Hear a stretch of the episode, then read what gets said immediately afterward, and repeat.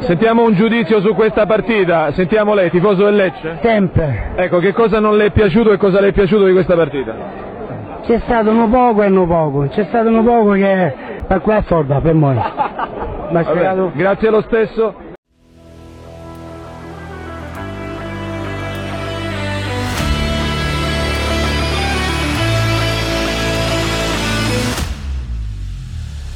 Amiche e amici, puntata numero 20 di Nupoku e Nupoku. 20 come il numero di maglia di Ramadani, che con il suo spirito indolente rappresenta alla perfezione il pericoloso momento del Lecce. Quello che una retorica culinaria potrebbe definire il momento rana, intendendo con questo non l'uomo dei tortellini, ma il punto di ebollizione in cui il simpatico anfibio gracchiante si rende conto che quel teporino che ha intorno l'ha talmente tanto rammollito che adesso non può più uscire dal calderone e il destino beffardo lo vorrà ben cotto. Ecco, i quattro punti sulla zona salvezza rischiano di volatilizzarsi nella domenica casalinga contro la prima in classifica mentre abbiamo osservato con la stessa ampiezza di visione del gioco del, succida- del succidato Ramadani la seconda in classifica dar via punti alle avversarie per la salvezza. Dobbiamo aggrapparci all'idea di una grande impresa e poi all'inizio di un mini torneo della muerte che sa di spareggio per evitare che quel teporino piacevole ci faccia sprofondare nell'inferno della Serie B. Scongiuri a parte, so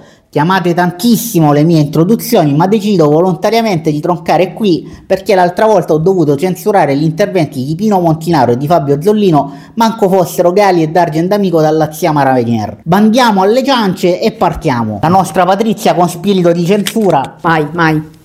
Amici e amiche di Nupoco e Nupoco, vi invitiamo a seguirci sulle principali piattaforme di ascolto e download podcast, Spotify, Apple Podcast, Amazon Music, Google Podcast, Spreaker e Castbox. Suggerire il nostro podcast agli amici è un modo molto carino per farci crescere, come anche quello di attivare la campanella per essere avvisati all'uscita di un nuovo episodio e di darci 5 stelle se lo show è stato di vostro gradimento. Nupoco e Nupoco contribuisce al traffico dei siti Lecce App e salentoinlinea.it che ringraziamo. Se avete un sito e volete mandare in loop le nostre vostre puntate, ma anche le vostre proposte commerciali, scriveteci a nupoku, nupodcast, chiocciolagmail.com. Vi invitiamo anche a seguirci sui nostri nuovi canali social, su Instagram con Nupoku e Nupodcast, tutto attaccato, e su Facebook con Nupoku e Nupoku, trattino calcio lecce podcast. Grazie. Eh, grazie Patrizia, adesso l'editoriale pettinato eh, che mi risulta in combutta con qualcun altro di Pier Giorgio Fiorentino.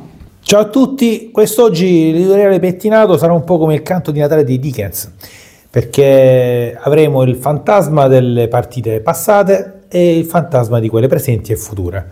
Il fantasma delle partite passate, in particolar modo di quella ultima sciagurata di Torino, sarà impersonato dal giornalista inviato di Basilica da Notizie, Oreste Roberto Antonio Lanza, che ha seguito anche per noi la partita di Torino e quindi cedo a lui la parola perché ci racconti quello che è successo a Torino. Buongiorno amici di Lecce, Nupoche e Nupoche. Ho seguito anche per voi il Lecce come uomo del sud, anche per voi. È stata una bellissima partita Torino-Lecce dove soltanto nel secondo tempo il Torino è arrivata alla vittoria per 2 a 0. C'era un terzo gol del nuovo entrato ok che ma naturalmente è stato annullato. Eh, Lecce nel primo tempo meritava sicuramente il vantaggio e molte volte anche per colpa propria naturalmente non è riuscita a concretizzare le tante azioni che si sono verificate in particolar modo al quarto minuto, al 12 e al 24 minuto. Con un baricentro molto alto ha innescato delle azioni nei confronti del Torino molto, molto concrete, arrivando di, di dinanzi al portiere Granata naturalmente diverse volte, però per mancanza di lucidità o per uno sbaglio di un passaggio non si è riuscito a concretizzare, però il Lecce comunque ha dimostrato coraggio, caparbietà e eh, sincronizzazione nei, nei vari schemi, eh, veramente da squadra eh, che eh, la salvezza ce l'ha in tasca. Nel secondo tempo ha perso di lucidità, di, di smalto, forse anche per la condizione fisica di qualcuno e naturalmente ha dato eh, spazio e vigore naturalmente al Torino che non si è fatto attendere naturalmente e eh, ha ripreso la palla dell'incontro e ha portato a casa i tre punti. Alla fine il Lecce meritava sicuramente qualche cosa in più, lo ha dimostrato, però eh, manca il solito centravanti da 15-20 gol che lo può portare ad una salvezza tranquilla. Le prossime partite saranno molto difficili, la prima in casa con l'Inter, la seconda credo a Frosinone, però eh, se eh, si manterrà quella costanza e, e, quella continuità del solo primo tempo, naturalmente credo che per il Lecce non ci siano problemi anche per quest'anno a restare nella massima serie che merita naturalmente ampiamente anche per avere un corpo di tifosi di grande respiro e di grande entusiasmo. Vi saluto.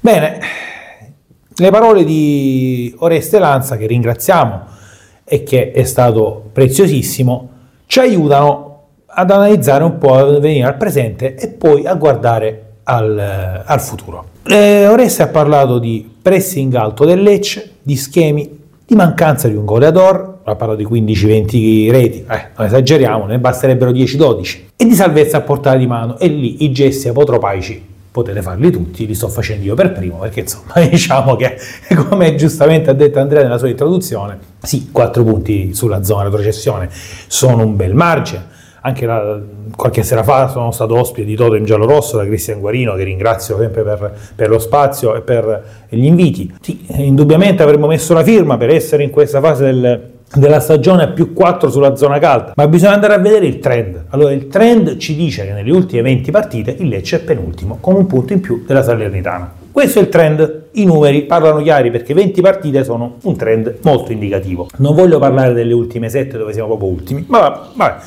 20, rimaniamo a 20. Pressing alto è qualcosa che il Lecce riesce a fare ha fatto spesso in molte partite nel primo tempo. L'abbiamo visto col Genoa, l'abbiamo visto con la Fiorentina, col Torino un poco un poco. Schemi, indubbiamente questo 4-3-3, questo dogma che ormai è diventato un qualcosa di intoccabile, inviolabile, forse a volte va violato perché quelle volte che è stato violato abbiamo vinto, abbiamo vinto con le, con le due punte di 5 vittorie in campionato perché dico alla fine della fiera 5 vittorie sono quelle conseguite sino ad oggi dal Lecce Due sono arrivate con le due punte in campo, le due punte pesanti. La mancanza di un goleador, e indubbiamente stiamo pagando il fatto che non riusciamo a segnare, ci sono molti errori individuali, ma la domanda che faccio a me e a voi è sono errori individuali, quindi sbagliano loro o il tipo di gioco che fa il Lecce non aiuta assolutamente un attaccante a trovare il gol? Perché ricordiamo che sia piccoli che Kristovic quando giocano, alternati ovviamente, perché nel 4-3 ce n'è uno, giocano sempre a spalla alla porta, cioè non vengono mai lanciati, non c'è mai la pioggia di cross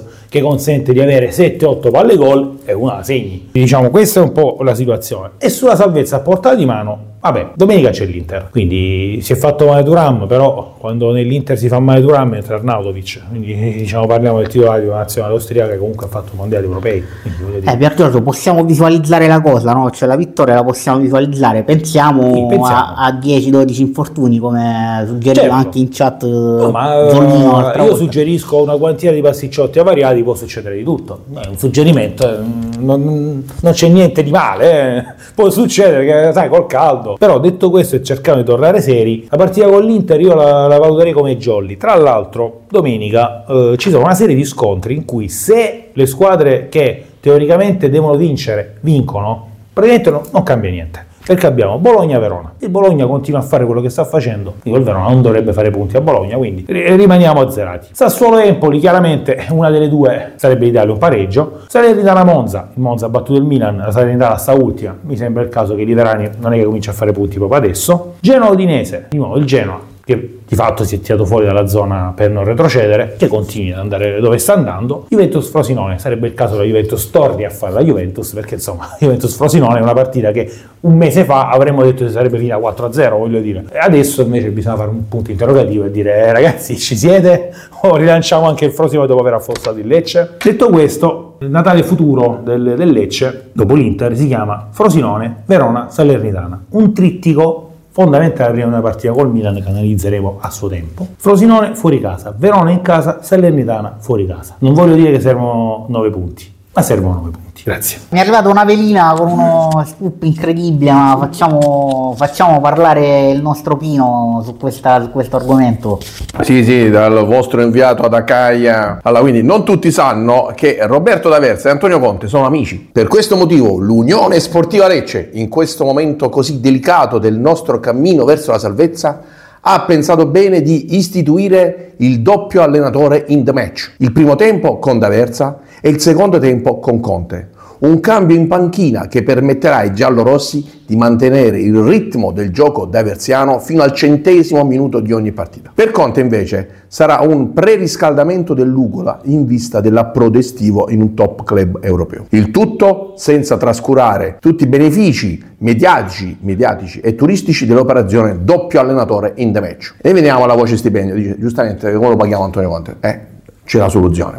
Per questo incarico part-time a tempo determinato che prenderà il via il 26 febbraio e per concludersi il 26 maggio, quindi tre mesi esatti, Conte non percepirà nessuna mensilità, ma bensì avrà dei benefit per la sua famiglia e i suoi cari. Nello specifico, questi benefit sono avere a disposizione un falegname, un idraulico e un elettricista sempre al suo servizio. H24, un vero e proprio lusso, lusso, che sancirà al raggiungimento della salvezza il ritrovato amore con la tifoseria leccese. A tal proposito, al fine di veicolare questa notizia importante, vi invitiamo ad usare il doppio hashtag da Versa Bande allo primo tempo e Antonio Conte ricominciamo! Bella Pino, bella, eh, be, be, bella, bella take come, come dovremmo dire, ma una, mi sfugge una cosa se possiamo fare un piccolo inserto, poi non lo so, eventualmente tagliamo, eh, però i, quali sarebbero i benefici turistici del ritorno di Conte che mi sfuggono. Vabbè, tutti qua vengono tutti qua, dalla, dalla, anche dal Bayern Monaco vengono, no, da, da, da, Chelsea, Chelsea, da tutte le parti.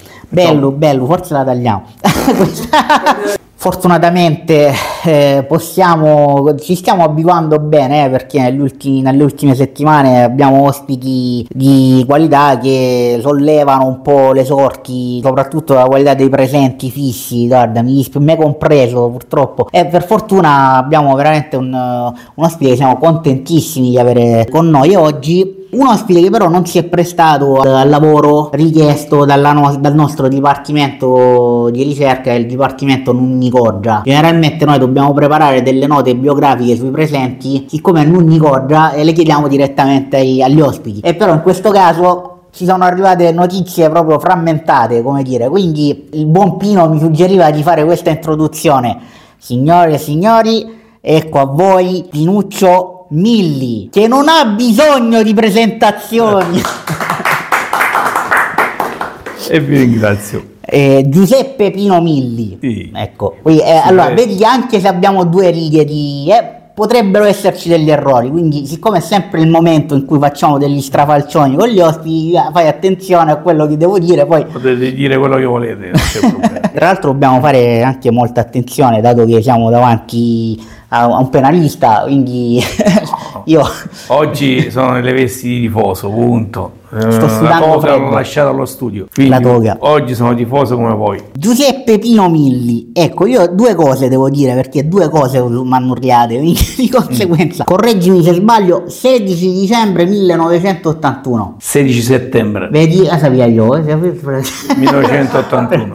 eh, voglio... Data fondamentale della mia vita e della vita del tifo a Lecce perché quel giorno nacque la curva nord e quindi il movimento ultras a Lecce e io ho avuto il piacere e l'onore, anche l'onere di fondarla insieme a altre tre persone in una Lecce completamente diversa rispetto a quella di oggi in un momento in cui il tifo era in mano ai club, al Lecce Club eh, di via Zanardelli dove c'era un tifo diciamo casareccio ma eh, noi sentivamo l'esigenza in, in quell'epoca stiamo parlando di tanti tanti anni fa ahimè di dare brio, di dare movimentismo, di dare stimolo alla tifoseria, ma anche all'epoca alla società che era presieduta da, dal guadagno di Franco Iurlano. Perché pensavamo, erano altri tempi, oggi è ridicolo pensarlo, che con il tifo la palla poteva superare la linea di porta. E pensavamo che con la voce il tiro usciva a effetto. Pensavamo che con le trasferte la squadra avesse più forza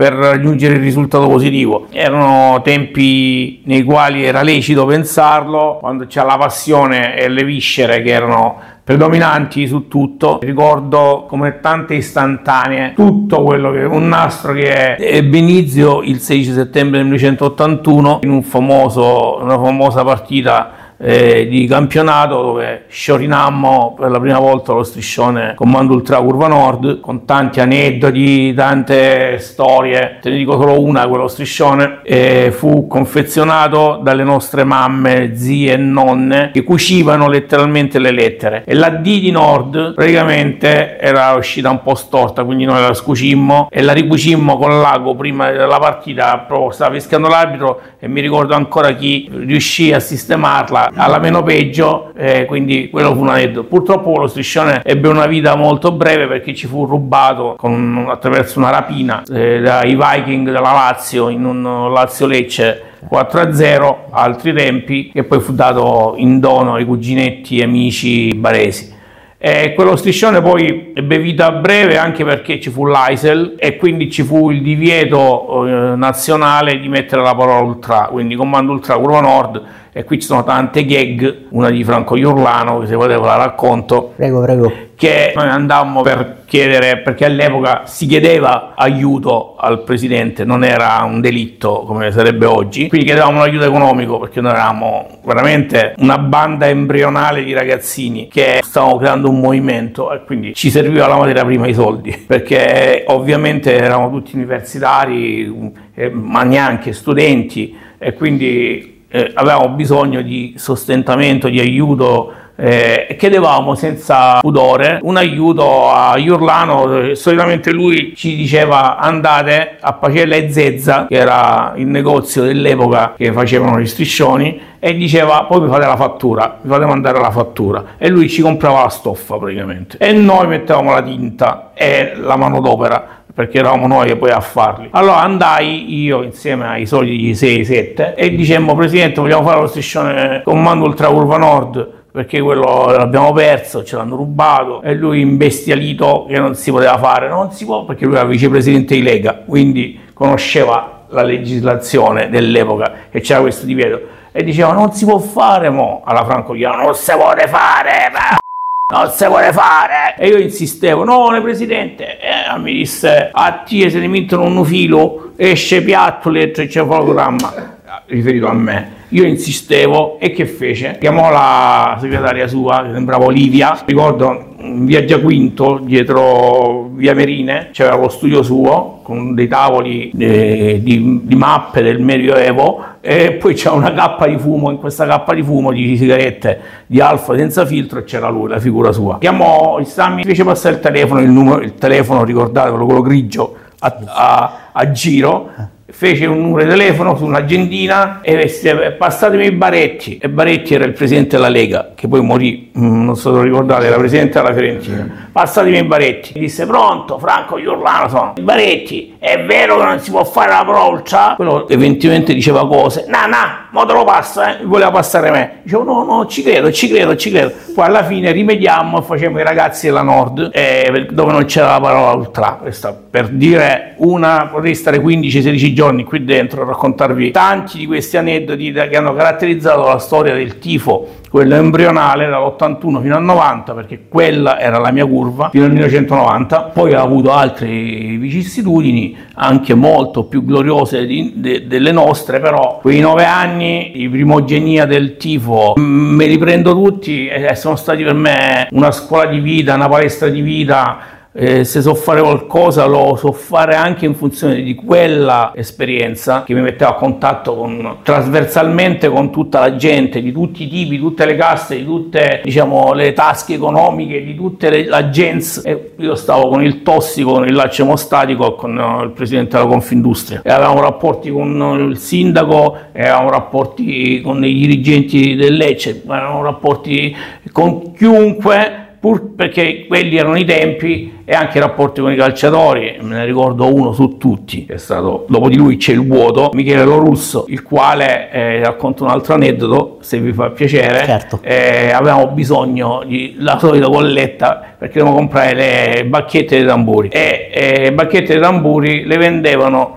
in un negozio famoso sull'inizio di via Trinchese, costavano un occhio per la testa, perché erano quelli con le viti, costavano parecchio. Noi avevamo comprato le pelli dei tamburi e già ci eravamo svenati, non avevamo i soldi per le bacchette, quindi come se non avessimo tamburi, perché non è che puoi suonare con le mani. Quindi cercammo una colletta, che era una colletta. Allora andammo all'epoca, il, il capitano era Orlandi, Mice Orlandi, e chiedemmo durante un giovedì dell'allenamento se ci facevano una colletta ai calciatori per noi. Mice Orlandi Magistrelli, c'era tutta questa gente qui, erano abbastanza, avevano le tasche abbastanza cucite. Ci promisero che ci facevano la colletta e eh, noi dovevamo andare il giovedì dopo per prendere i soldi che avevano raccolto fra di loro i giocatori. Andai io proprio a chiedere quanto avevano raccolto e ringraziarli chiaramente e mi trovai Michele Russo all'ingresso dello, della tribuna centrale con la golf bianca base sua che mi aspettava, disse vieni vieni con me, vieni con me, sali con me. Io mi insospettii perché dissi mm, qualcosa che non va c'è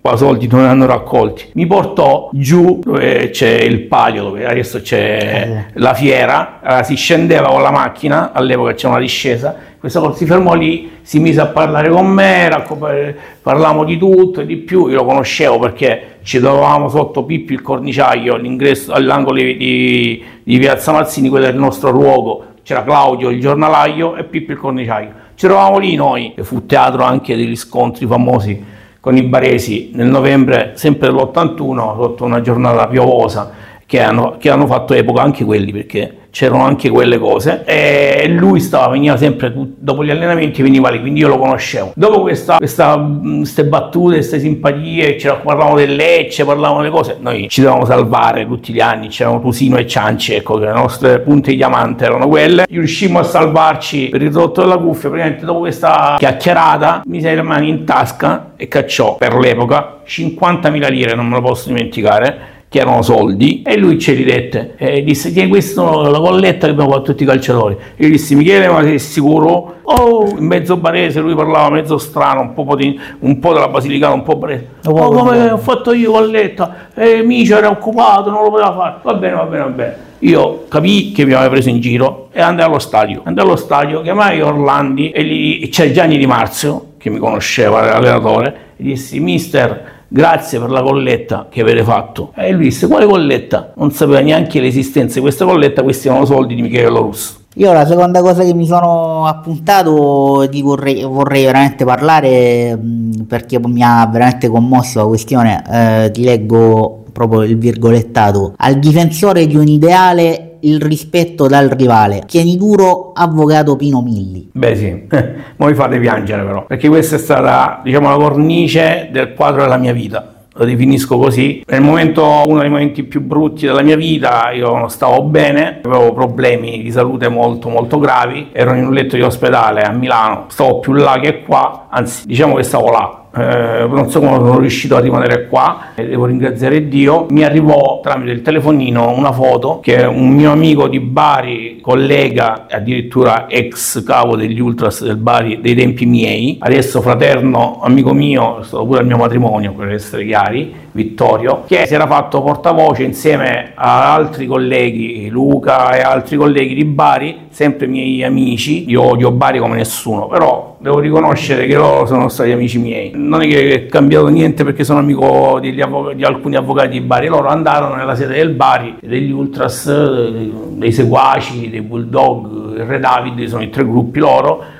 e chiesero se erano d'accordo nel fare uno striscione per me perché mi avevano conosciuto e per qualche cosetta che sono riuscito a fare nel corso della mia carriera professionale per gli ultras in generale e anche perché avevo fatto il processo famoso di Masiello a Bari e mi che salutiamo. e loro, eh, eh, e loro erano, venivano spesso a, a sentirmi perché mi feci diciamo capopopolo eh, degli avvocati chiesi espressamente di poter parlare io insieme a un altro mio caro collega, amico, fraterno, molto bravo e valente, Francesco Calabro. Siamo stati noi due arieri che abbiamo sfondato il muro, diciamo, abbiamo poi chiesto a quelli del Bari di mettersi dietro e di associarsi a noi, non perché noi ci sentiamo più forti, ma perché noi avevamo subito il danno, mentre loro no, noi avevamo subito il doppio capitombolo e loro avevano perso solo il derby, quindi e, e i rischi che correvamo noi se perdevamo quel processo era doversi mettersi contro Semeraro, io avrei chiuso lo studio, però ho fatto quel salto e loro in Baresi c'erano, venivano anche gli Ultras a vedere, poi fece un grosso convegno a Bari nel 2013 che ebbe un fama eh, nell'ambito della giurisprudenza è pugliese ma anche nazionale perché c'erano giuristi di fama di fronte a 1500 persone nell'aula magna di Bari e loro vennero proprio tutti gli ultras. Per una serie di motivi hanno pensato di omaggiarmi di questo striscione che vi assicuro è stato più forte della chemioterapia. E qua stiamo parlando del 2016 e in poche parole arrivò prima lo striscione della curva del Bari e poi il, il messaggio di quelli della, de, degli ultra del Lecce, no? Cioè furono più veloci i baresi in poche Non parole. è che furono più veloci i baresi, devo dire la verità, vi racconto anche questo aneddoto. Chiesi a mio fratello che sta in curva di evitare di fare uno striscione in mio favore perché non lo vedesse mio padre. E quindi i ragazzi della curva del Lecce aspettarono che io gli dessi l'ok fu dopo a Lecce Francavilla che ci fu Sanghez che faceva lo, spiri, lo speaker che addirittura fece un ricordo di me e tutto lo stadio in piedi compreso quelli del Francavilla a battermi le mani ho ancora l'audio e fecero uno striscione adesso siamo noi che lottiamo per te. Fermo restando che poi quello che mi è piaciuto di più però è quello del gruppo di amici miei che mi invisero una frase eh, dalla locomotiva di Cuccini eh, che è stata la, ed è la colonna sonora della mia vita, per cui sono stato anche molto contento di quello striscione. Diciamo insieme a quelli del Foggia, del Taranto, tutti i gruppi del Salento, Nardò, Gallipoli, non voglio dimenticare nessuno, Novoli, Teramo, Cava, hanno fatto lo striscione per Pinuccio Miglio, boh, non lo so per quale motivo.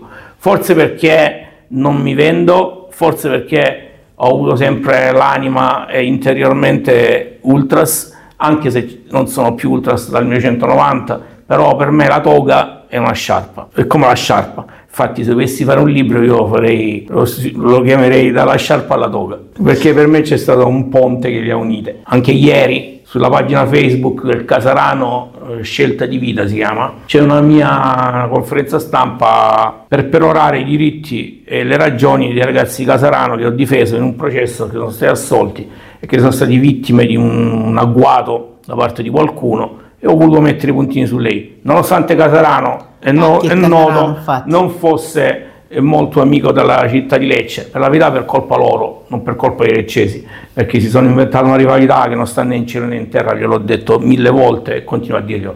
Però io sono l'avvocato di chi mi nomina e di chi ha fiducia in me.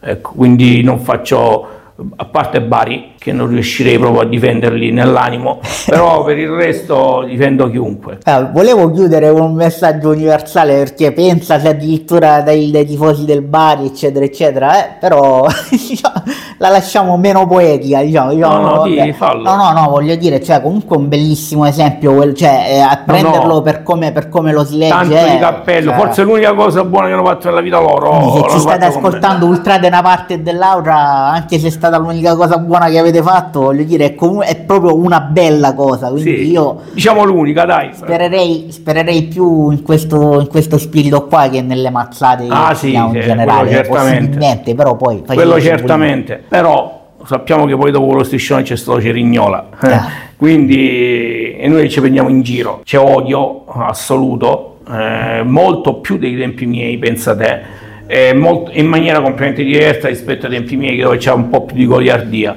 Devo dare atto del fatto che quello è stato un esempio uh, di grande mentalità. Dopo un anno, un anno e mezzo dopo processo, una delle udienze del processo Masiello mi invitarono a Telebari, quella trasmissione si chiama Il Bianco e il Rosso che conduce Tamborra, e me a Luca Maggi, questo mio amico avvocato, lui difendeva la sponda Bresi, la sponda Leccese e ci invitarono formalmente per fare il resoconto sul, appunto, sul processo e io lì colsi l'occasione di ringraziare tutta Bari, mi arrivarono una pioggia di telefonate, per la verità tutte favorevoli e poi fece anche la battuta perché io non sono un ipocrita, era tutto pieno di sciarpe biancorosse e dissi cercate di fare presto perché qua mi sta avendo l'orticaria in diretta televisiva perché non riuscivo a stare in quel con quei due colori. Ebbene, io direi che insomma ti, ti ringrazio per questa bellissima testimonianza e... Vabbè, possiamo parlare di Corvino del Mastulecce, mercato. Mastulecce, Oh, dici, dici. Io, io, io sono dover parlare del mercato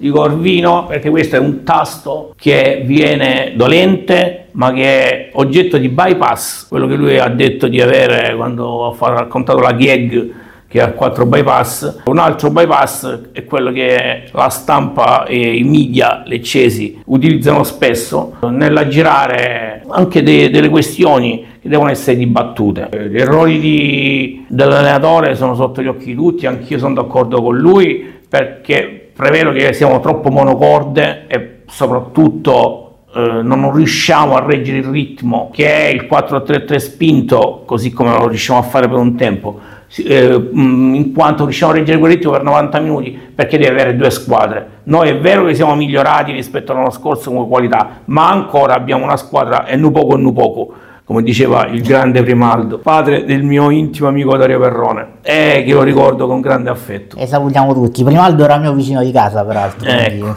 il grande Primaldo. Eh, e ti, ti dico che non basta però, ehm, diciamo, attenzionare le gesta, gli errori o le cose fatte bene di questo, di quel giocatore, dell'allenatore. C'è anche da dire una cosa, che noi abbiamo dei macroscopici vuoti, uno a centrocampo e uno in difesa, che sono stati oggetto di una presunzione assoluta da parte del management eh, dell'Unione Sportiva Lecce, che certamente si concentra, si coagula in un'unica figura, perché più che Unione Sportiva Lecce, questa è Unione Sportiva Corvino Società per Azioni, così io chiamerei il Lecce da tre anni a questa parte, perché non c'è foglia che si muova che non lo voglia Corvino, che ha pensato bene di comprare Ismailovic e poi mandarlo via e fare il gioco delle figurine e di tenere Dermaku che non gioca una partita dal 1907 e che nettamente era un uomo eh, diciamo da tenere ma da um, affiancare ad altre persone diciamo di solida sicurezza. Cosa che non ha fatto forse perché Dermaku appartiene a una scuderia molto vicina a Corvino quella del figlio. Forse per quello non lo so ma quell'errore di tenere Dermaku di cacciare Ismailovic e di sostituirlo di tenersi Tuba con tutto il rispetto per Tuba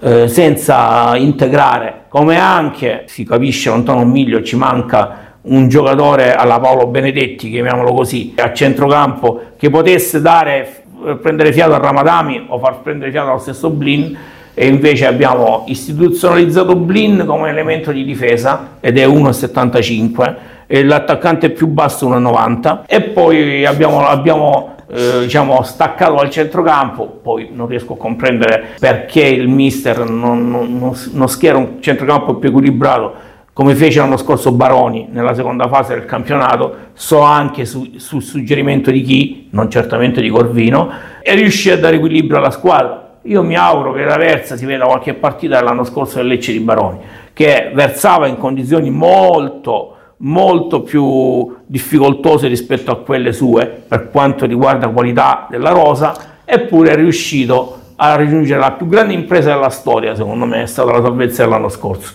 Quest'anno abbiamo più qualità, però con questi due grossi defiance, buchi strutturali per errori, e superficialità e di Boria a gennaio, adesso ci troviamo in difficoltà. E speriamo, speriamo bene, speriamo in una. In una eh, Poi per quanto riguarda. Conte, sta bene a casa sua.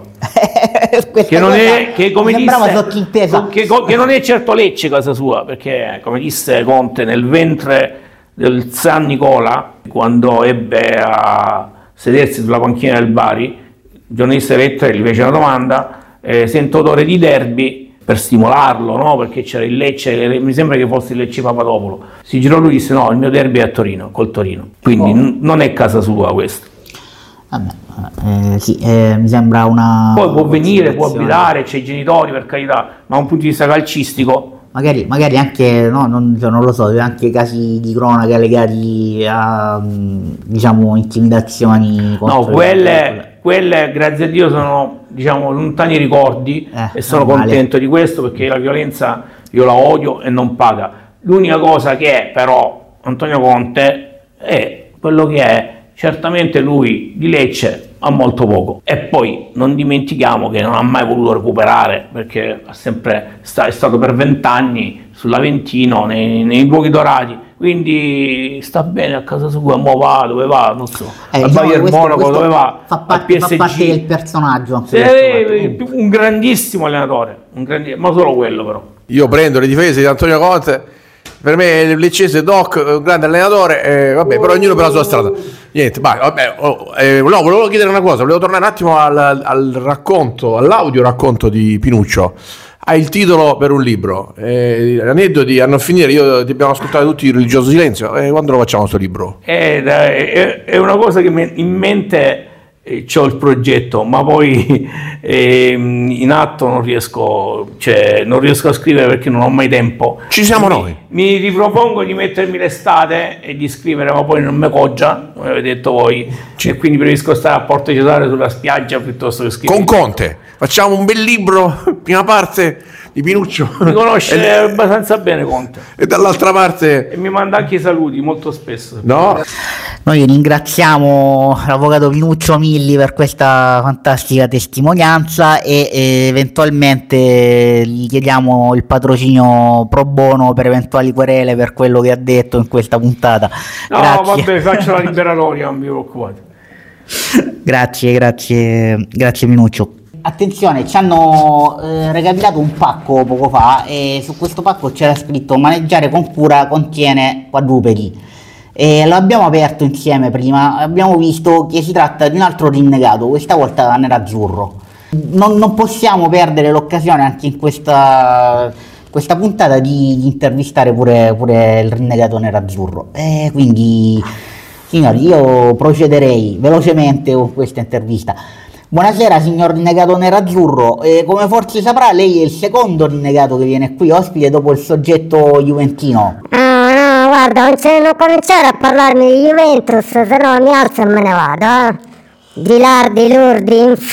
Piano piano con le parole anche perché uno siete primi in classifica, due non te puoi comunque muovere perché stai tutto bardato, incaforchiato, quindi eh, non esageriamo, sennò poi qua ci censurano e ci chiudono tutta la baracca, eh. non voglio parlare della Juventus. Le vorrei però chiedere quando inizia la sua passione nerazzurra e soprattutto perché non tifa per il Lecce. Allora, per me l'Inter è una religione, da sempre. Una cosa proprio soprannaturale, fuori da, da qualsiasi concezione. Per dire, per me ora non è il 2024, ora per me è il 14. Il 14 dopo Murigno, cioè non il 2024 dopo Cristo, il 14 dopo Murigno. Il tempo per me comincia col triplete. Aurugaggi Juventini infami, lui torna, torna sempre con la Juve, ma proprio una fissazione Denisi, insomma, stiamo parlando del suo amore per l'Inter, eh, ma poi, cioè, voglio dire, il Lecce? Ah, il Lecce, che devo dire? eh? ovviamente no quando gioca con l'Inter, eh, ma per il resto simpatizzo. Insomma, mi fa moderatamente piacere quando vince senza danneggiare l'Inter. Non come quelli juventini degenerati. Per favore, non dica parolacce e non metta sempre in mezzo la Juventus, da- davvero, Denisi, l'ossessione. Stiamo parlando di Lecce-Inter. Dove sarà domenica sera? A casa davanti alla TV, al Via del Mare o a, Giuba- ehm, a quel paese? No, no, allo stadio, allo stadio è forza per vedere la più bella squadra della storia del calcio dopo l'Inter di Mourinho. Sarò nel settore ospiti con lo striscione Casarano presente. Perché Casarano non è bianconera, non è rossa-azzurra. Casarano è nera-azzurra. Non come quelli juventini di